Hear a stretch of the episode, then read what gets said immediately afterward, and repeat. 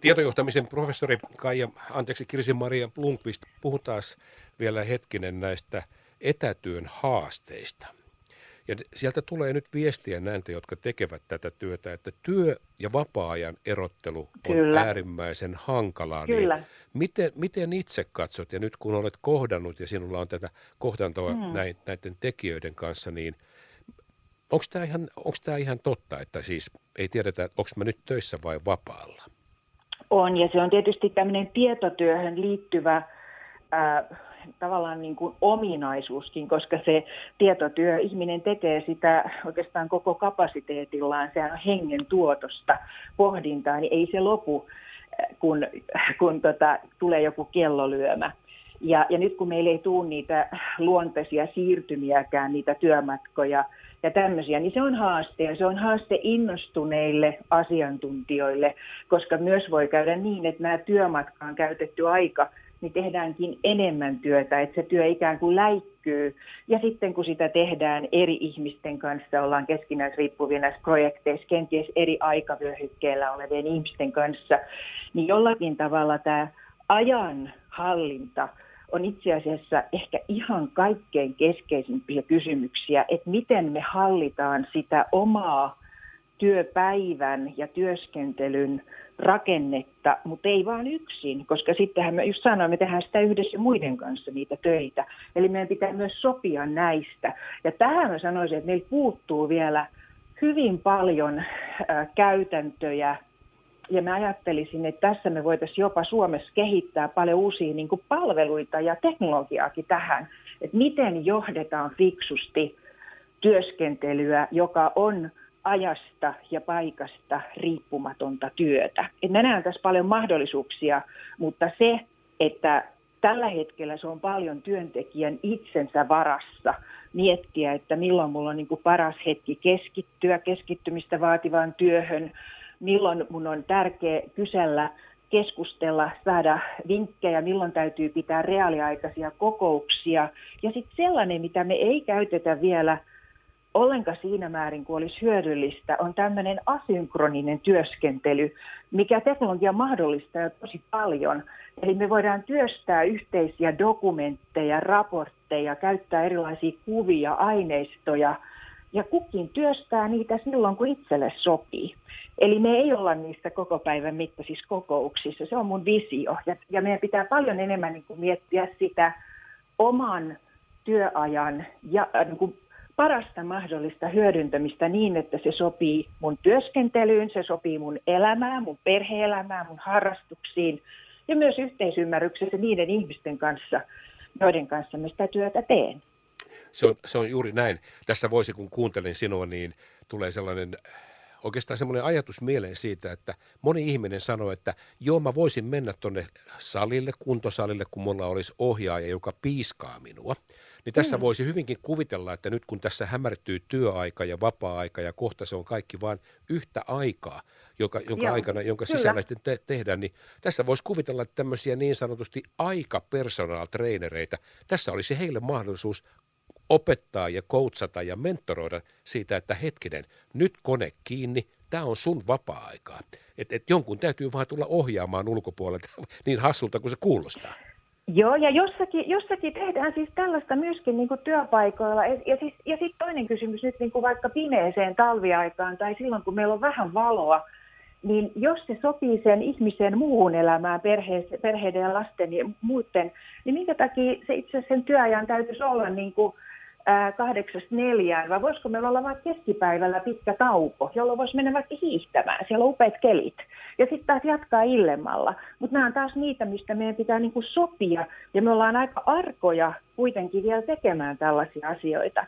Ja, ja, ja sitten jollakin tavalla niin, niin näkisin, että, että tota, meillä on, itse asiassa mä uskoisin, että viiden vuoden päästä niin meillä on jo paljon parempi käsitys siitä ihmisen tämmöisestä niin kuin kokonaisvaltaisesta ää, niin kuin kognitiivisesta ja tunteisiin, käyttäytymiseen.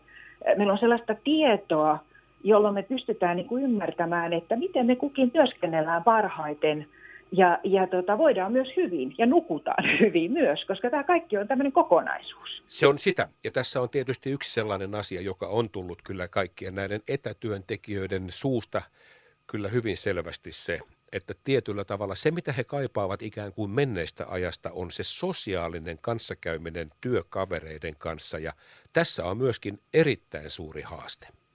Kyllä.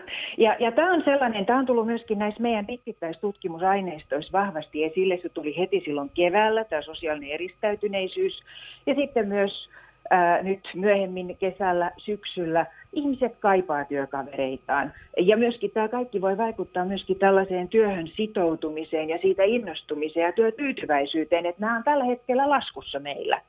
Mutta tässäkin on, ehkä mä vähän sillä ajattelen kahdella, että ihmisetkin on erilaisia, mutta sitten tässäkin voidaan tuohon meidän äskeisen puheen aiheeseen liittyen, niin miksei voisi olla niin, että työporukka lähtisi päivällä yhdessä ulkoilemaan, koska mehän voidaan tehdä se vaikka tällaisella kännykkä, että meillä on, me jutellaan niitä näitä ja me lähdetään kaikki samaan aikaan lenkille, joku tiimi. Tai esimies tekee sen yhden alaisen kanssa, puolen tunnin happihyppely, hän happihyppelee Helsingissä, minä Lappeenrannassa. Koska tavallaan me tarvitaan sitä liikuntaa, happea ja, ja ihmisen kanssa, toisen ihmisen kanssa keskustelua, välillä asiasta, vaikeuksista, mahdollisuuksista, välillä niitä näitä rupatella, mutta näitäkin me voidaan tähän työpäivään niin kuin sitoa. Mutta sitten toinen asia on se, ja tässä on paljon muitakin keinoja, meillä on erilaisia teknologioita, me voidaan, johto voi tehdä podcasteja, me voidaan järjestää ei pelkästään niitä virtuaalisia kahveja, vaan paljon niin kuin muitakin ideoita. Ja mä sanoisin, että näitä kannattaa hakea henkilöstöstä, että mikä sopii porukalle, mitä ihmiset haluaa.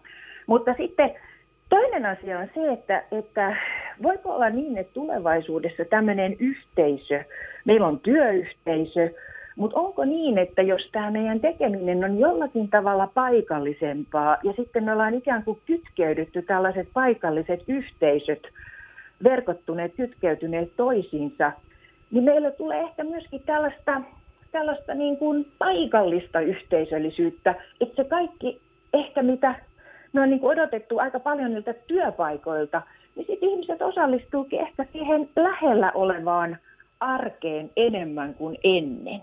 Ja sekään ei ole huono asia, ollenkaan ei, huono asia. Ei, varma, ei varmastikaan ole, ja muutenkin tässä globaalissa, globaalissa maailmassa ihmisiä on alkanut enemmän ja enemmän kiinnostaa, mitä minun, juuri minun jalkojen alla olevalle maatilkulle kuuluu.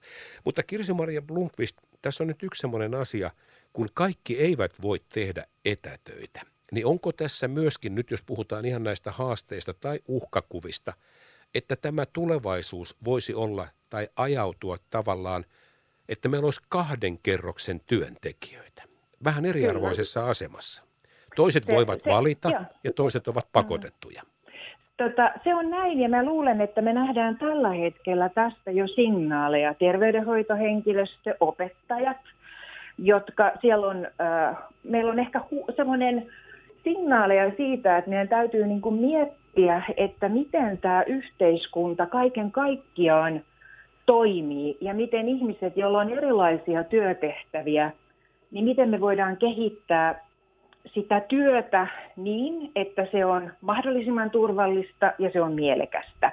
Ja tietysti mun tutkimus liittyy enemmän tähän tämmöiseen niin kuin tie, perinteiseen tietotyöhön, mutta näen tämän. Se on ihan kuka tahansa, kuka, kuka lukee lehtiä ja kuuntelee uutisia, niin, niin näinhän se on, että jos ja yleensä suomalaisetkin me ollaan aivan eri asemassa kuin suurin osa muuta maailmaa tällä hetkellä. Et meillä, on, meillä on maata, meillä on täällä metsää, raikasta ilmaa, ää, meillä on toimiva terveydenhuolto, koulutus. Mehän ollaan ihan niin kuin, joskus joku amerikkalainen toimittaja vuosia sitten sanoi, että suomalaiset on ihan niin kuin ne olisi siellä sellaisessa herran kukkarossa, ne poro, poron taljalla lepäilee, että niiden asiat on niin hyvin.